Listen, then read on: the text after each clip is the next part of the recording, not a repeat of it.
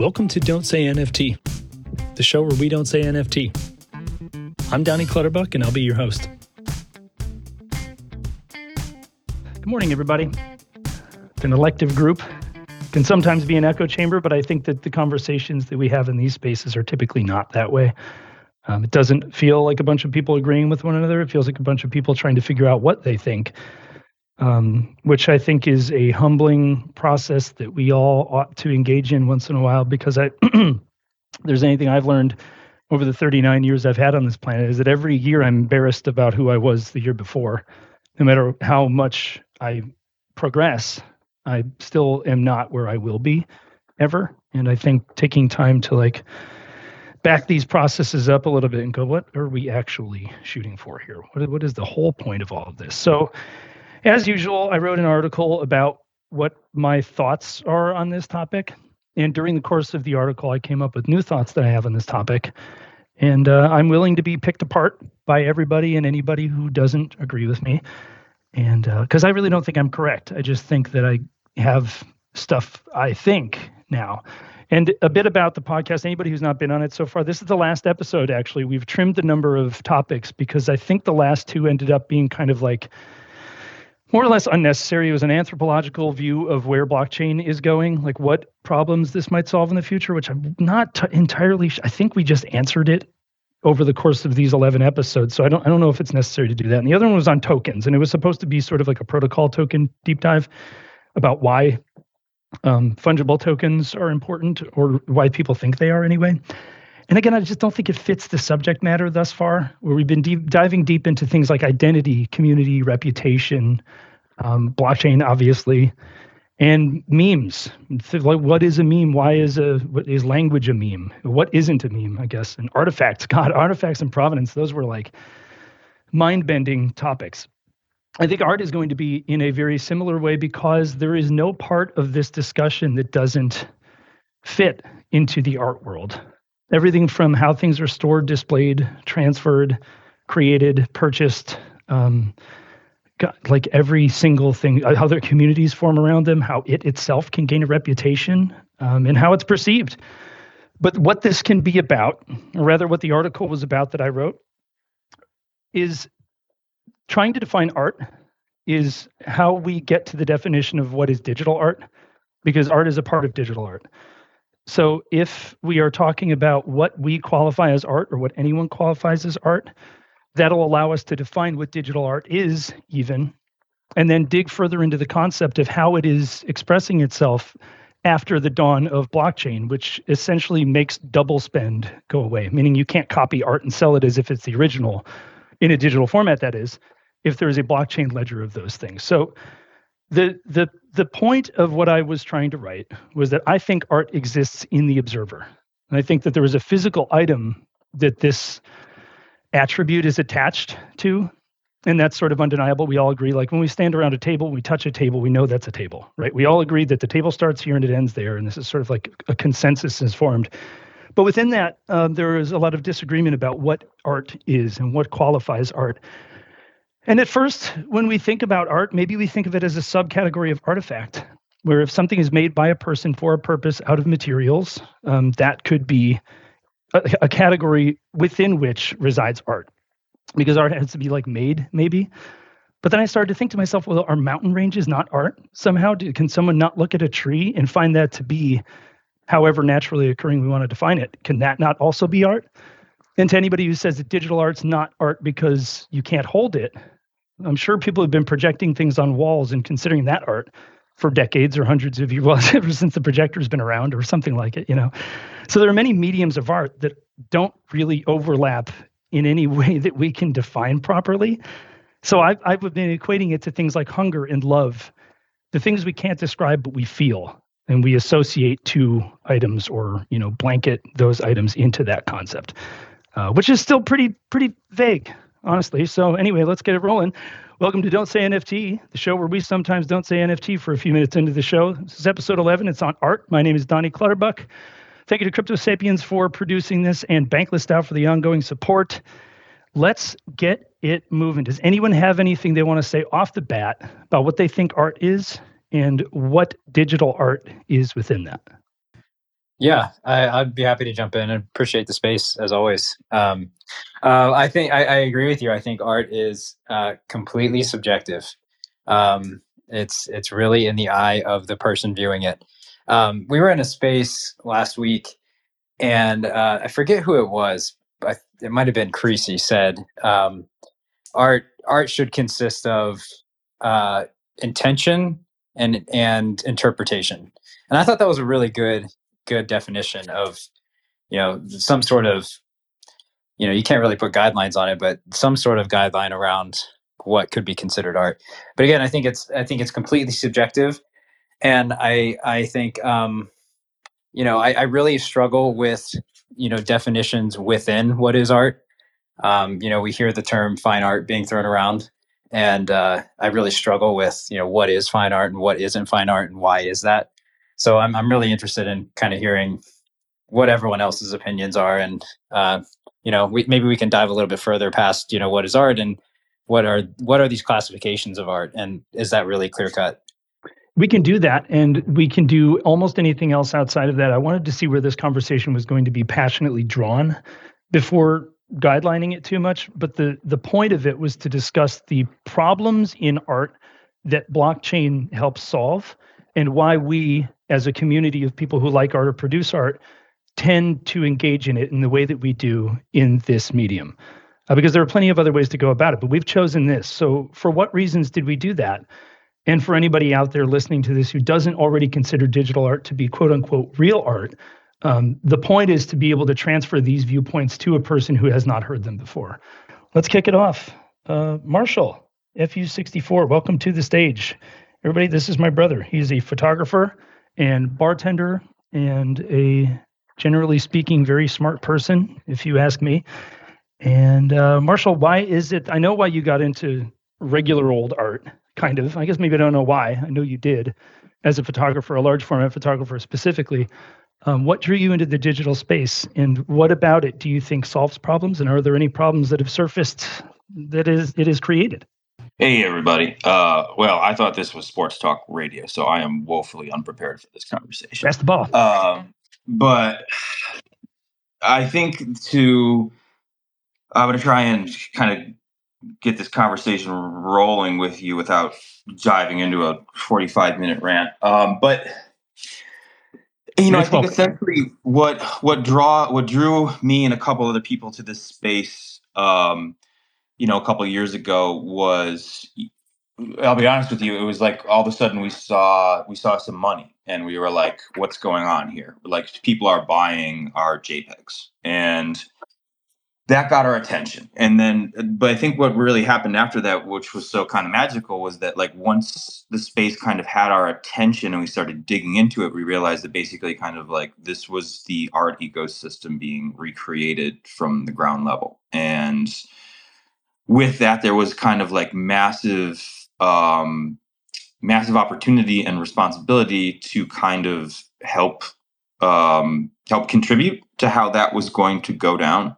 And I think for me, in in the the, the digital space, um, the most important um, the most important uh, question that was being asked is what was the importance of ownership um, and the importance of provenance in a world where we were very rapidly moving towards a future where you know art needs to be uh, everywhere and available for everyone um, and not locked away in some room. And so, how does that how does that look? You know, in an economic ecosystem of commodity. Um, you know, like how do we how do we deal with digital commodity? Um, and so that all became that conversation of ownership and how does that look and, and provenance. Um, and so you know those are kind of like i feel like those are kind of like the, the the, messy details that happen behind the scene you know in the business of art but I think that to to kind of get the conversation rolling of is what is art. I mean, that's it, that's that's always just it's it's subjective and experiential. But I think that where it gets complicated is that what is or isn't art has really always been dictated by uh, the economy of art in the sense that it's like you know if money weren't involved like would anybody really give a shit like we would just be experiencing, you know, art as uh, the way we do. I don't know, like music you hear out in the open, or, or literature that you stumble across, where you're not. Your first concern isn't like the economy or the ownership. Um, it's just the experiential nature of what it is. Um, so I think that's always been kind of a big question in the art world, and I think something that I would kind of pose to get this, you know, as this conversation is is moving, is that from my end, my experience in the art world is I've gotten to kind of take a peek behind the curtain of like how the high end fine art, quote unquote, art world works. Um, you know, as a working artist and person that's exhibited and blah blah blah blah blah, all that stuff.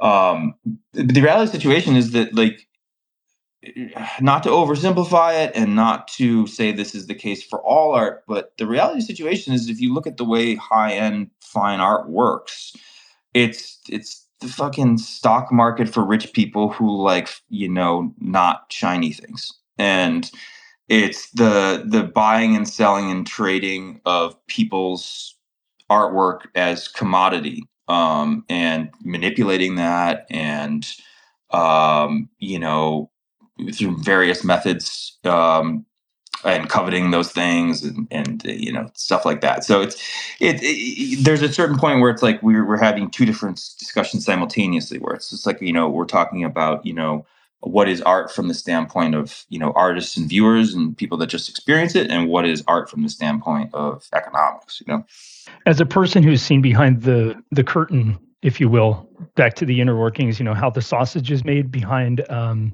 when actual money moves through art and what I guess what that says about us. Do you see that any pieces of blockchain have solved issues within that world, or have they exacerbated them, or both?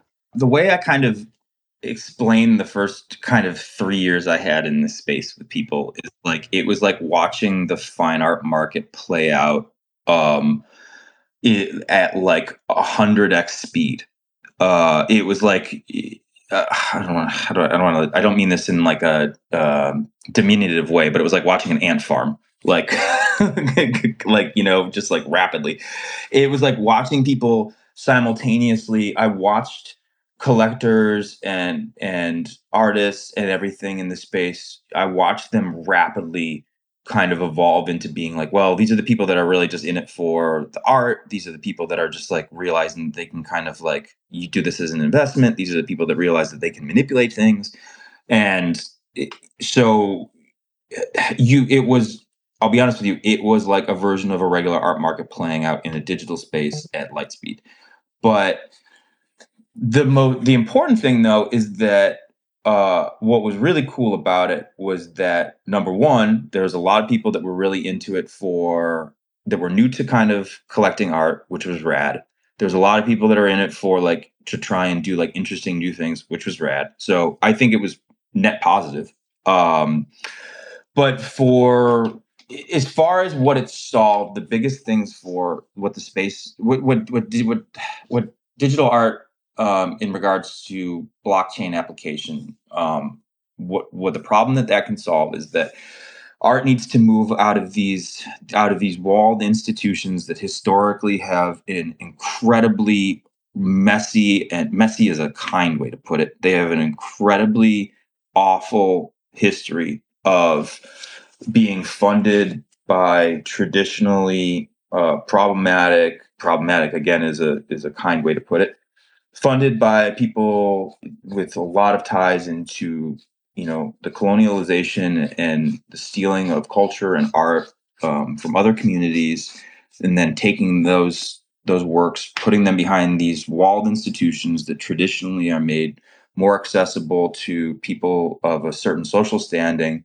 And so you know, art should be out and open and available for everyone to view. It shouldn't be gate kept behind a museum wall or an institution wall. It should be made open for all communities and all peoples to be able to experience, you know, on their terms, you know, without, you know, being put in these places. We um so digital art solves that. So okay, but how do artists get paid? How do artists make money? And that's where the provenance comes in. It's like there has to be some degree of ownership to art in some regard, so that the people that are creating the art are able to keep creating the art. Um, they're making money from it. So, so for us the biggest the biggest thing for the blockchain is that we all knew kind of as photographers it was just like our work our work is just is is almost kind of escaping from our hands it's leaving the museum walls and it's going out into the digital space because it needs to be out there. We just at this point we've gone from being like oh can i get like a, a gallery show? to being like can i get someone to look at my work in the digital or book space? You know what i mean? It's like we just want you just want to get out there and get known.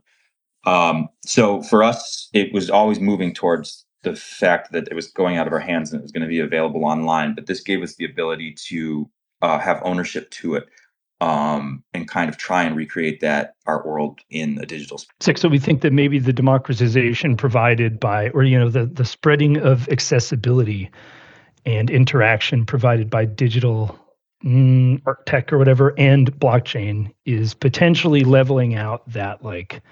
I mean, much in the same way as traditional financial markets, right? They move faster because there are no hours. It's not nine to five, Monday through Friday. It's whenever you open up your computer it removes a lot of the power that is inherent to the systems that used to guide uh, you know the rails that everything used to be on. It's on different rails now that are not technically controlled by any one person. So if that's what i'm gleaning from what you're saying that's uh, that's benefit number one i'd say. Griffin. Oh sorry. Marshall. I agree. yeah i mean i, I agree just... with everything marshall just said more or less but I, I do think there is a application that sort of underrepresented in terms of what digital art can do. And that's removing art from the markets entirely using blockchain. So right now, people are trying to sell NFTs and crypto art.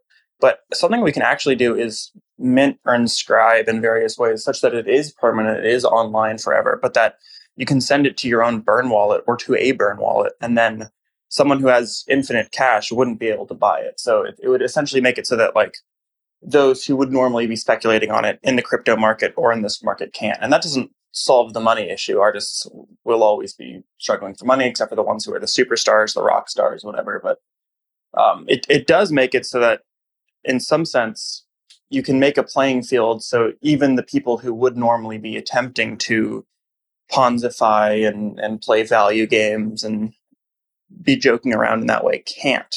Um, you can put things outside of any walled garden.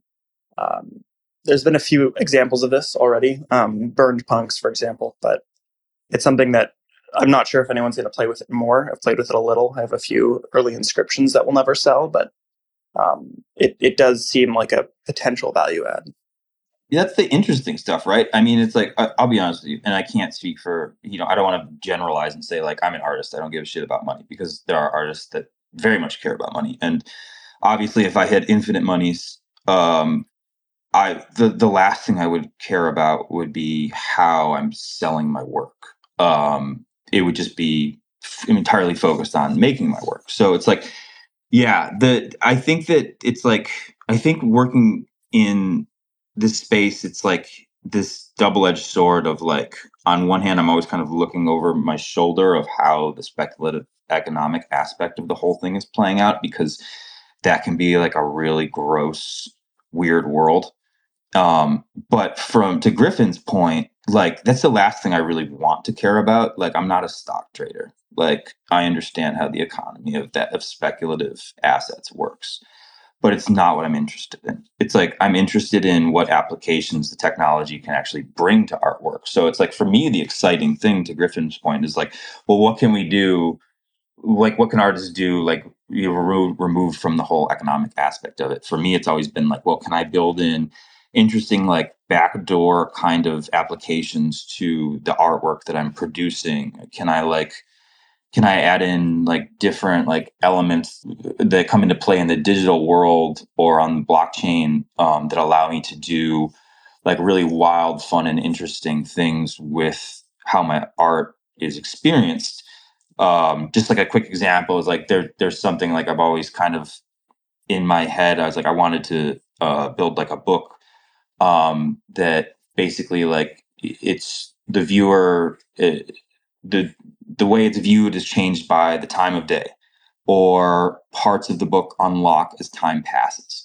And that's like kind of a thing you can really only do in the digital space because like you have this like immediacy with your authorship and your viewers of how you can kind of manipulate the way that the the, the, the information is relayed no, I just wanted to um, reflect on what we're saying so far. Um, and I, actually, my main my main point is that uh, what is art? Like, I mean, all of us are a piece of art. Like the fact that we are here and we are talking about art. Um, you, Donnie, what you are doing is a piece of art.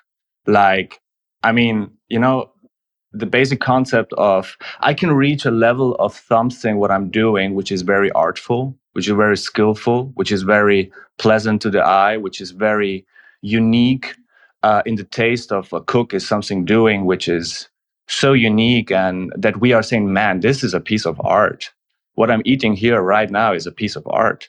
Um, so you know, uh, the definition of what is art is very difficult, but uh, anything can be art, in my opinion. You know, um, I can uh, stand on the side of the road uh, endlessly uh, and do nothing, think about God.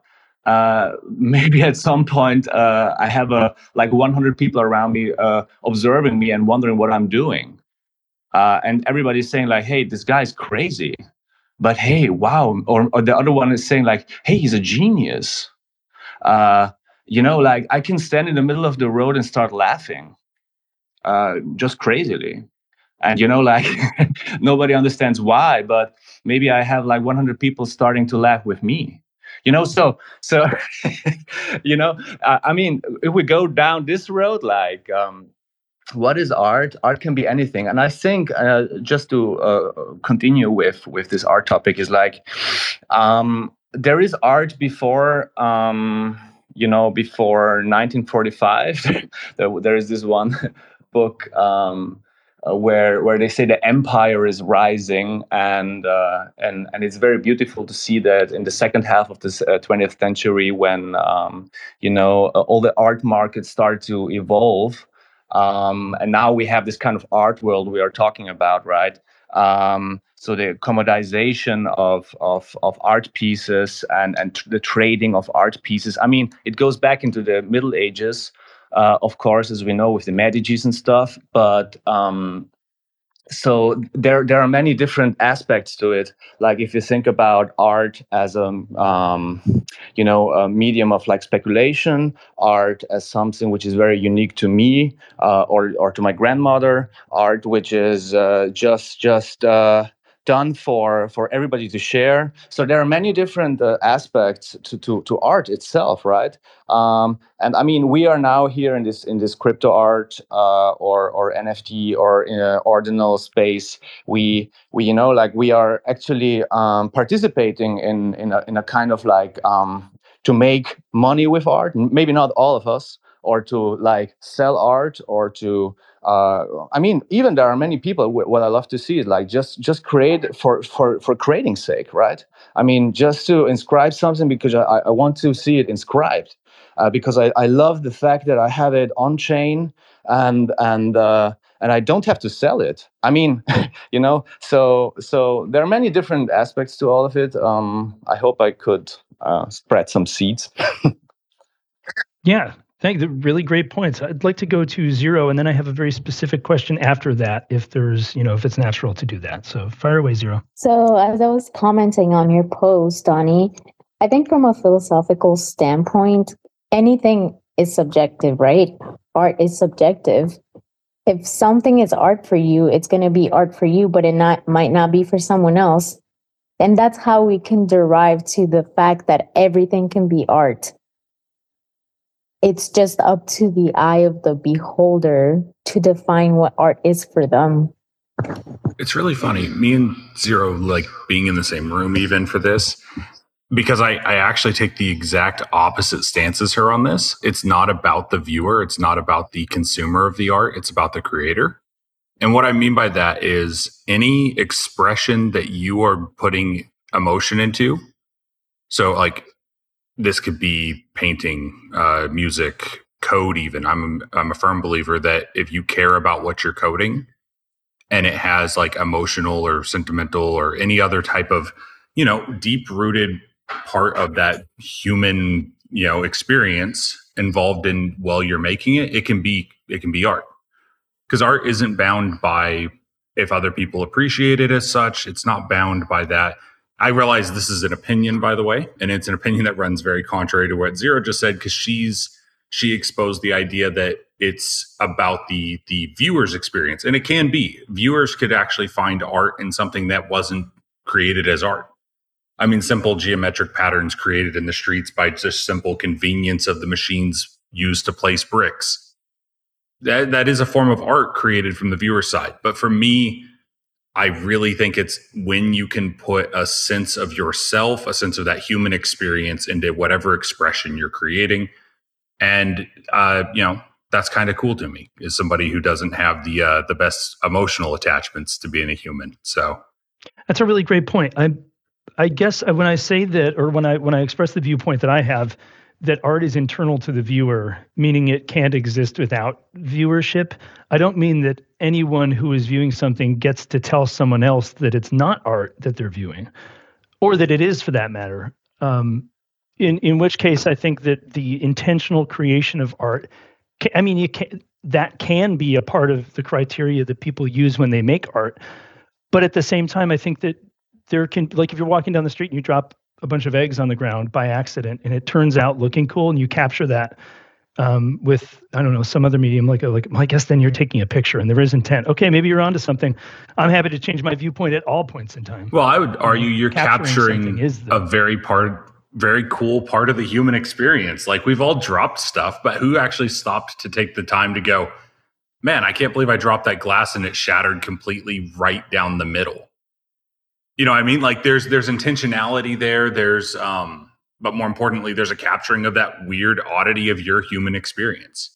Kind of reminds me of um kintsugi which is like basically the art of breaking something and then um fixing it with like gold or something like the japanese do this. And it's it's really sick. They do it with pottery right? They'll break something. And then the the point is uh to to reinforce it with gold to make it more strong um, than it was previously. So I think I think the Japanese are onto that shit. The question I wanted to ask upon um, the next topic, and it's not like we can't go back to this or continue talking about it. Um, I really wanted to ask specifically Rasang if it also if I'm saying that right. I know I butchered it last time. Um, if your feet were in the conventional art world first, which I presume they were, what made you want to jump, jump over to what I think was first Ethereum and then onto Bitcoin? Uh, what was your journey like from quote unquote reality to both of those digital mediums? And what has your experience been seeing those uh, benefits and drawbacks? Mm-hmm. Um, so I think that for me, uh, physical art is my medium. Um, I would say that I'm I'm a mixed media artist, but you know, I started off just wanting to make art because I enjoyed the process. And, you know, there, I experimented with like oils, acrylics, um, a little bit of watercolor. And ultimately, I chose like Copic markers because it was easy to move around and it was not messy um, to create sort of really detailed like, architect architectural drawings. Actually, even before that, I start with Sharpies again because it's less messy.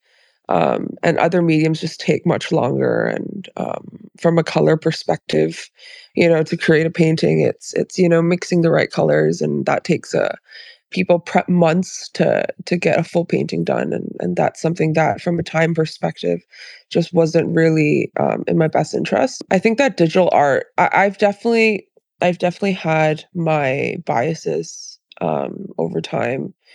I've had a phase where I think that digital art is not art. I've had a phase where I think AI art is not art. And I'm just, I'd have a very, you know, narrow mindset on, you know, the definition of art being, and it has to be physically done. It has to has, it has to have, um, it, it needs to show detail. You know, abstract art is not art. And the funny thing is that currently I'm more of an abstract artist than anything. And so I think that over time, your my definition of art definitely widened so much that I think that that's also how my path has sort of grown as an artist. Where you know now I'm working on a piece that's fully digital, and so that's something that um, just slowly with time I can see myself kind of growing into. But at the same time, I'm also studying a lot on you know um, resin art and that's something that i think you know my next collection maybe next year will be and that's you know i i i think that it just comes down to what you enjoy doing physically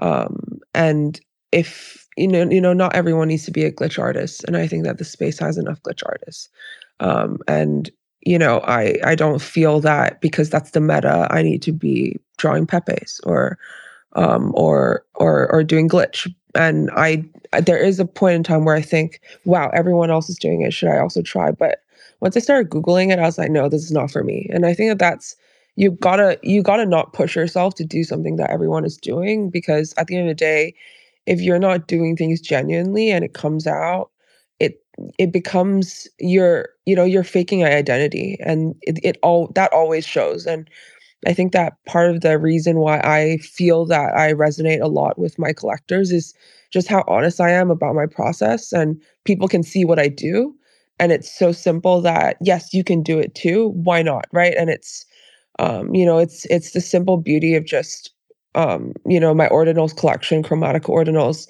It's it's simple abstract art it has nothing anyone can do it you know and i've had people reach out to me it's like oh, where do you get your supplies like i'd love to try it with my class at um in like a kindergarten school um with kids and i'm like you know go ahead like this is it's awesome it's so um, it's such a great experience, and I highly recommend it to anyone. And I think that that's, you know, it, it's the simple beauty of art that I experienced that I wanted to pass it on through, you know, physical and like digital. And for me, Ordinals is immutable and on chain, and it's more permanent than Ethereum. And so when I found out about Sats, I felt that it was a very special canvas to be able to put art on. And so that's how, you know, I moved from Ethereum to Ordinals, but I'm still I'm still I still have my drops um, specific drops on Ethereum. Just that um, Chromatica Ordinals was a project that I did that was quite significant in my quote unquote career. I'd say.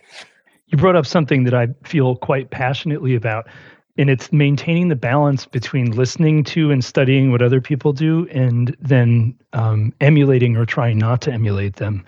And I think like if um, if if Henry Ford made the Model T car and then no one else ever built upon that platform, we wouldn't have cars that are awesome today because emulation is like a full study of what something has already done so that you don't have to accidentally wind up at that same conclusion after taking like 25 years to do it right so I, striking the balance between should i be pursuing this thing that seems a little bit like like i'm just doing it because everyone else is doing it or should I go off in a different direction because I feel like I fully understand that?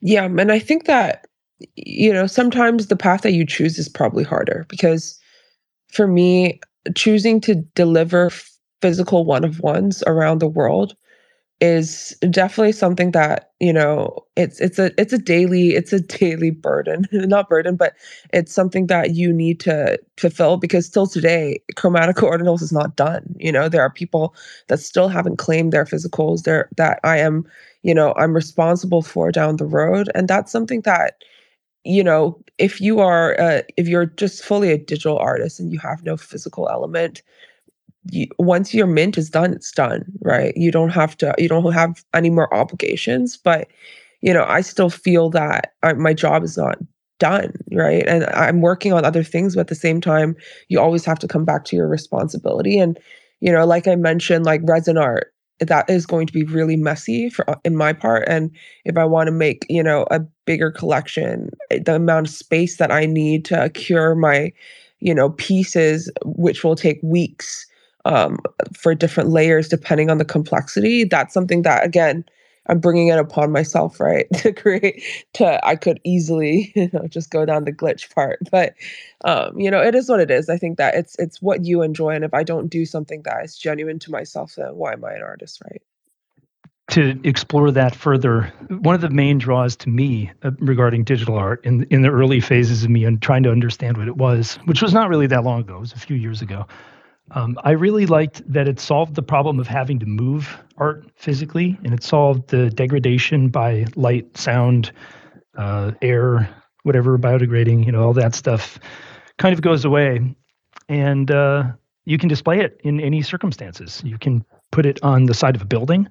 You can display it in a little teeny tiny picture frame that oscillates pictures uh, throughout the day, like like everybody's mom has, you know, of a few. Of these. They are like, oh my gosh, you can put pictures from a digital camera into a frame, and boom, everybody got one for Christmas in 2009. But you can do that with it, and you can put it in a frame in a bright gallery and turn the brightness up, or you can put it in a frame in a dim gallery and turn the brightness down. And like all of the conditions that need to be met to display something in a way that you'd want to display it are so much more easily tuned. You can make it sepia tone or black and white or you know whatever. You can like infinitely modify this thing without ever changing the original. And what I think is really cool that a lot of people are doing with with more intent than I've seen in the past anyway is throwing a physical piece out there with the digital piece, like you are saying. Again, if I'm saying that wrong, please do tell me. Um, I think that this is a really fun way for us to bridge the gap between what is quote unquote real and what's not in terms of the art world. So if you can get people to buy a digital piece and then give them a piece that is a solid, like holdable item that they can relate to, it doesn't matter what happens in a thousand years to that piece, whether it biodegrades or not, because the other piece will be what was around and it was sort of the point to begin with, right? Yeah, and I think that that's what made, for me, Chromatica Ordinals couldn't have dropped on ETH because ETH is not, um, you know, immutable. You know, the artist can just re-upload something, and that's something I find it's not truly you know on chain and you can you can you can pay a large amount of sum a large sum to make it on chain but um, you know ordinals for me was the right canvas at the time and um, that's something that you know it, it, the how like true ownership is also another debate that a lot of people ask um, with regards to physicals. Um, if you own the ordinal and you own the physical who and you split it up who really is the real who really is the owner of the piece now i think that also depends on how the artist sort of drives that conversation down the road if the physicals will be involved in something or the d- digital is used for something for for different types of verification or or participation in you know continuous art artistic explorations um, but i do think that I, I, you're right, and I've seen a lot more physical. Um, I, am I'm, I'm obviously not the first one, but I think that uh, in ordinals I perhaps am. But um, I think that a lot of people there are a lot of people doing physicals along with their digitals. But I think that if if your piece is not um, authentic, authentically um, like from original perspective created physically, I think that printing it out digitally is a little bit of a it's it's it's, secondary right? But for for my for my my art collection the physical is the primary because without of which the ordinal would not exist. But if that's gone if like for example one piece got lost because um, the owners didn't pick it up for two months at the mail center and they got it got bounced back and it just completely got lost. And that's something i feel sad about because that piece is gone. There only the ordinal exists. To, to us at least that's where we know. Um, and i think that but when it's digital when people say that hey you can just print it yes you can just print it actually and there's no sure the artist might sign and it's a signed copy but it's still authentically it's still digital for a native as opposed to physically native and that's something that i feel that it's not exactly appropriate for all artists to do physicals because like you know for example if you're a glitch artist and you print out a glitch piece like eh, you're what are you doing right? Like your piece should be on a digital frame because unless you want to print different frames and put it together you know and have people use their camera to look at it from an ar perspective but it's still to me not your native um, platform i'm gonna uh, add in here just because i super relate to having stuff take up space and drying times i'm an oil painter um, by passion. And it's like you can, I mean, stuff will take months to dry, and it's like it will still be drying. So you only put the resin on like two days before you sell it because it's still drying. It's still drying even underneath the resin. It's just like elements of it are. Um, that's actually one of the reasons I was super interested in digital art. I mean, I've been doing digital art for a long time, but specifically like NFTs and ordinals as discrete ways of distributing pieces of work because um, they don't take up space; they take up only data. Um, but I, I think, uh, Donnie, you said something that I sort of disagree with in that um, you can display digital work anywhere, but the idea of having it displayed on like a tiny screen isn't really doing it justice for me. Like I think if something is if, if a piece of art is interesting or if it's to be important, it it shouldn't just be an aesthetic background, which I mean it can be. There's lots of work that I have that I use only as an aesthetic background, but um, I think it is important to find ways to display the work meaningfully. Um, I was at ETH Denver uh, this year, and there were OLED screens rather than, or sorry, LED screens rather than OLED screens. Obviously, they're very expensive, but the the quality of display is a lot higher. You get a, a far um, better range of, of lights and darks. So if you're if you're looking to display work, I would very much invest in LED screens. Um, you can they're a little bit harder to set up. They're definitely worthwhile, and I think galleries for digital work will probably need to have these kind of displays. Um, and then another thing in terms of like uh, this is the last thing. I'm sorry, I'll, I'll finish up quickly, but um, regarding like distributing physical and digital works, I've actually seen some photographers doing things really well because if you are a film photographer, you have an original piece of film, you sell that as an NFT, then you can get a, a print that you sign for the first buyer. If they sell the NFT, you still have the original film. So you can send a print to the second buyer.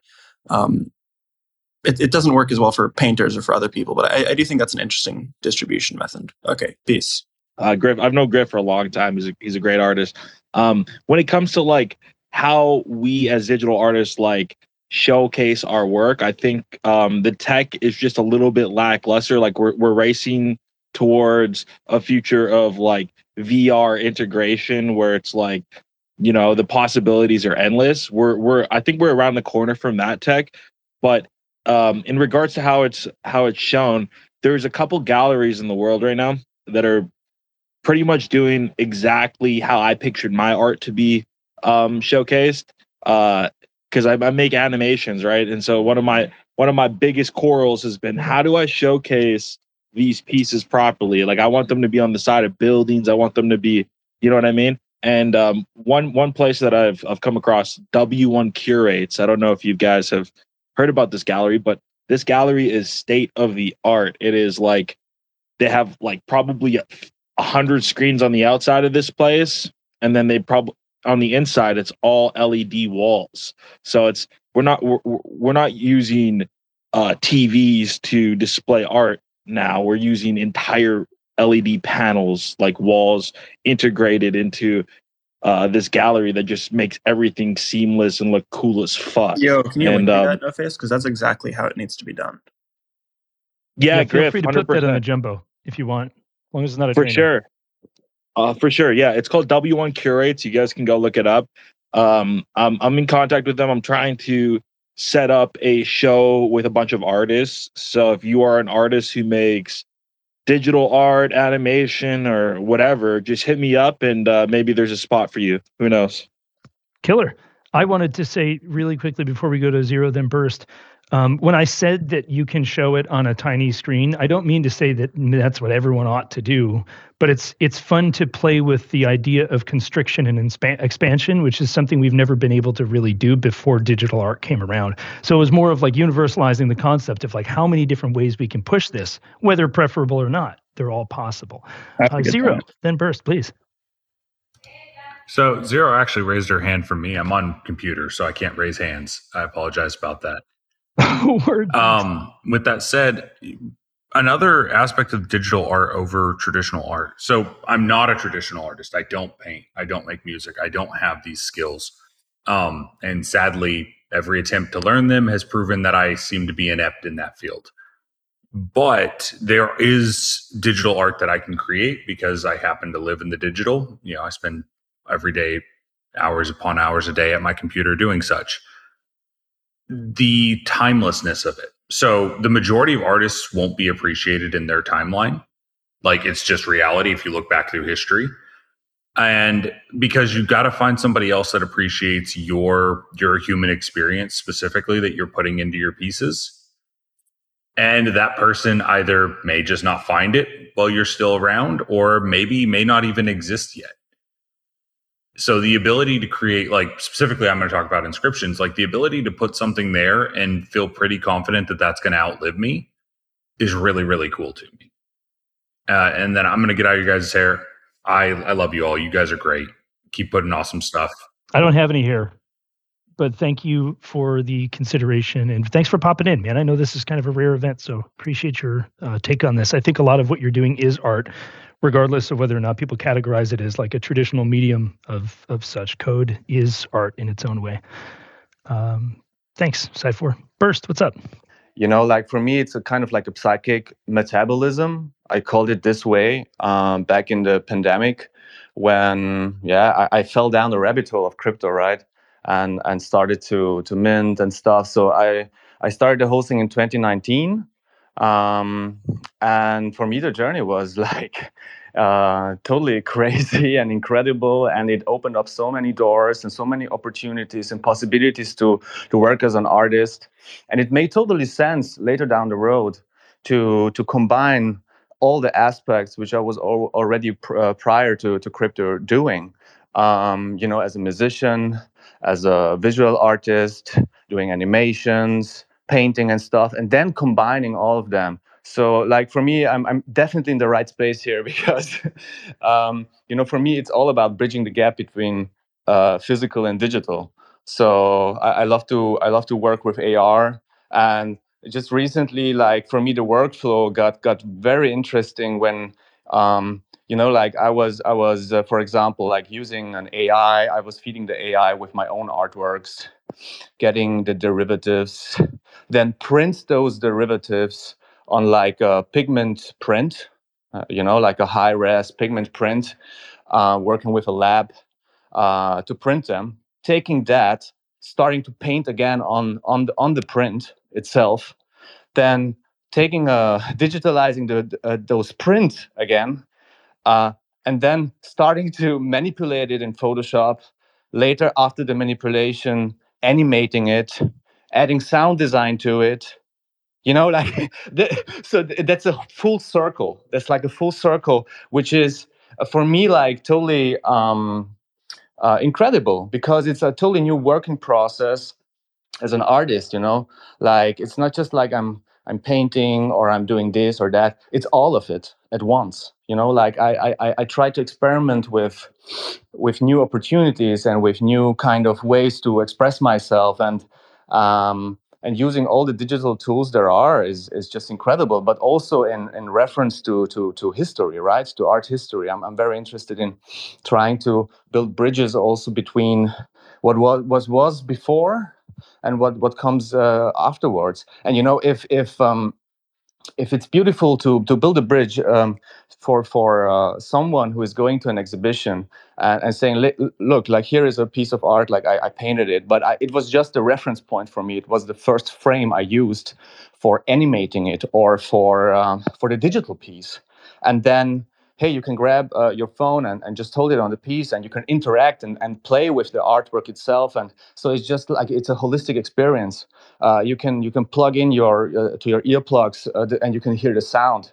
So for me, it's like I'm very interested in in in, in that in art to make it an experience for the observer to make it an experience for for the person who is who is uh, interacting with the artwork it's for me it's like a, a, sort of psychic metabolism so so it's like I put my soul into it, into the art piece.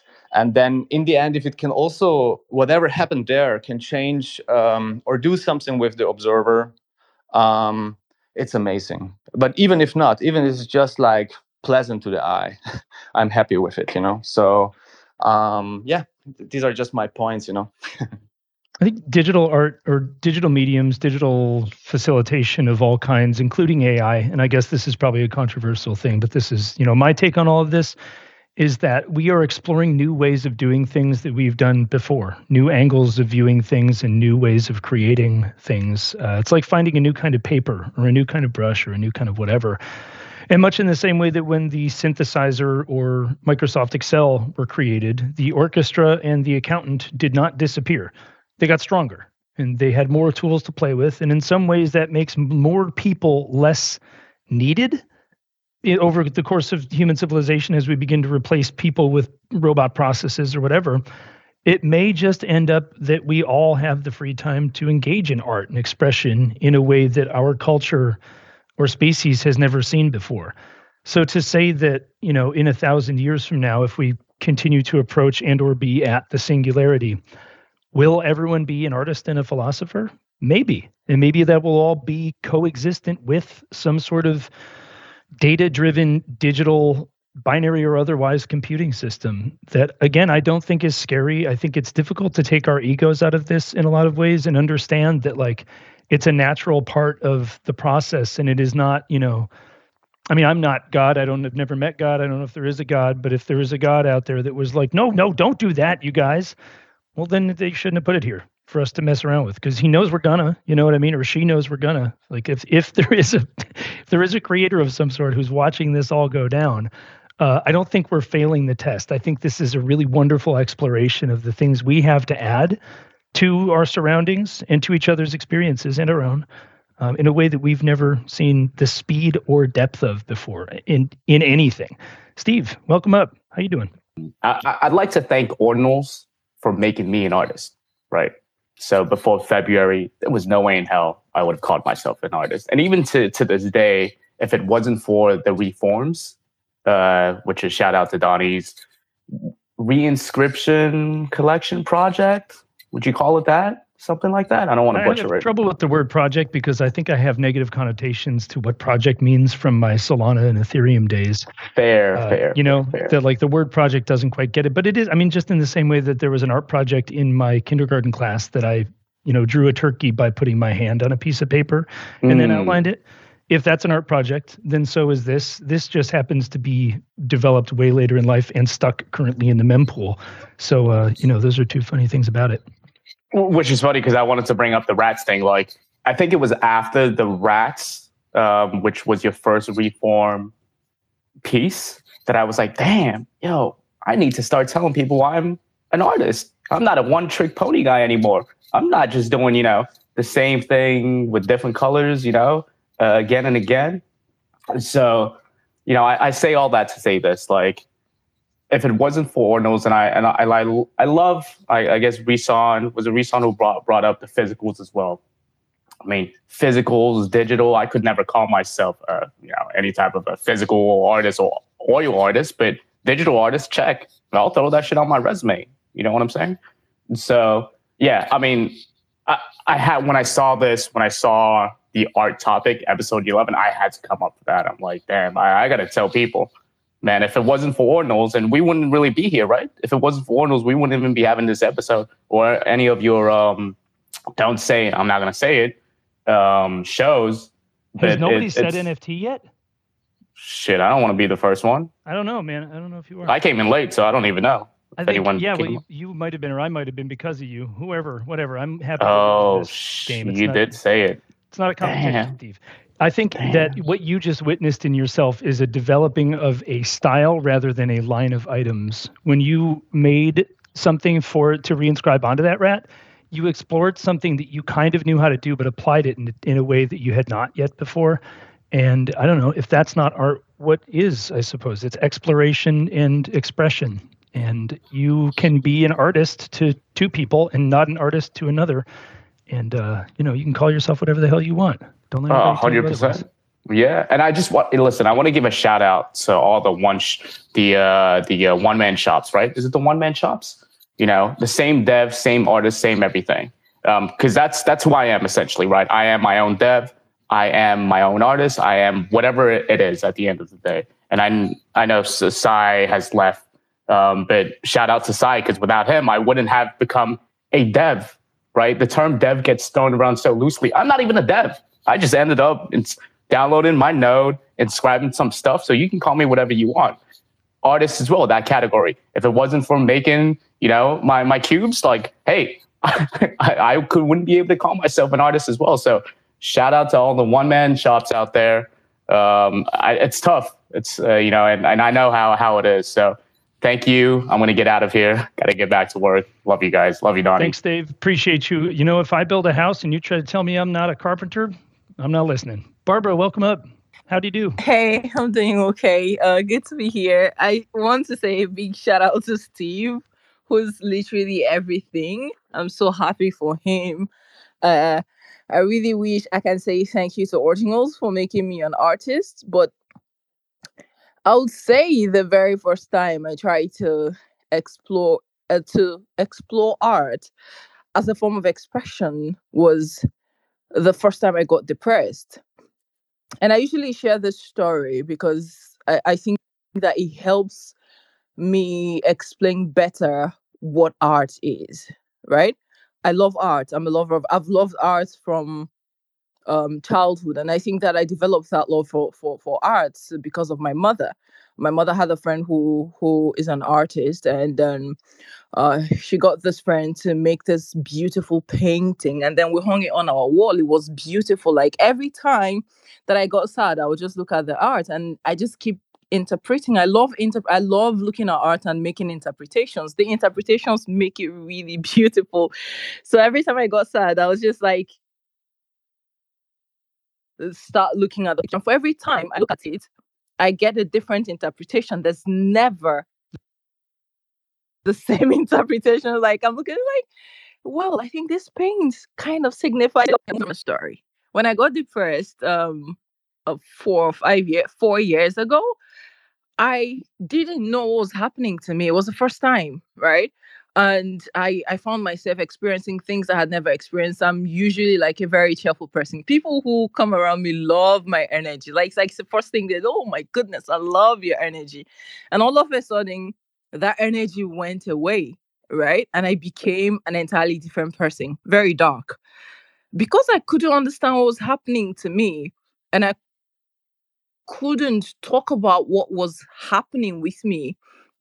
So when I watched uh, some white sheets, I got some poster colors, and then I got some brushes, and then I just started painting. Like I just like I just started.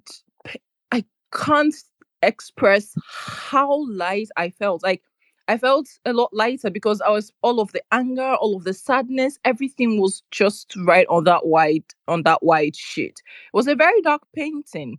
And then I wrote the date and then I decided that oh since this made me feel slightly better, I would just keep doing it.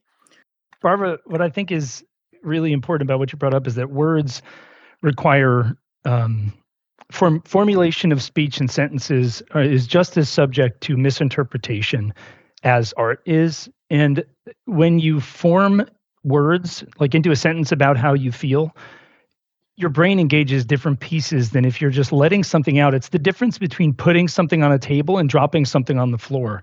Sometimes the best way to express something that you're having trouble uh, making words out of is to just drop it all somewhere and just to like spew it out on a canvas like that. And you also brought up something about how provenance well yeah you didn't say this but this is what i gathered from it.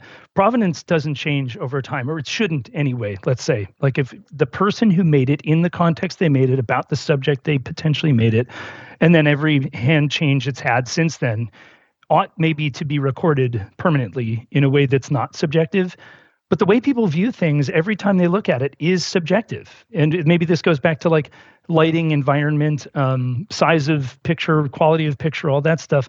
But also in the same way that we eat food, like if you, um, I don't know, if you have a glass of red wine with your cereal in the morning, very different experience than a glass of red wine with a steak, right? It's the same glass of red wine, but it's viewed completely differently because of its implied context. And that's something that we don't have control over as people who view and produce art this one of the most exciting things about it i think is that you have no idea how other people are seeing it so it's like we can speak the same language and we can try to have the same conversation. And even that there's a lot of variability because of where everyone's coming from not just that day but for their entire history. Everybody can't forget everything that's ever happened to them and ever been done to them. So they bring that with them and everything they hear and see goes through all of that information. Um, art is a fun game in a way that language is less of a fun game to me anyway and for the sake of this conversation because you get to try to interpret something that maybe even allows you to learn something about yourself in the process by trying to digest the art around you. This has been another episode of Don't Say NFT, the show we usually don't say NFT. Thanks again to Crypto Sapiens, Bankless DAO. Have a great day, everybody.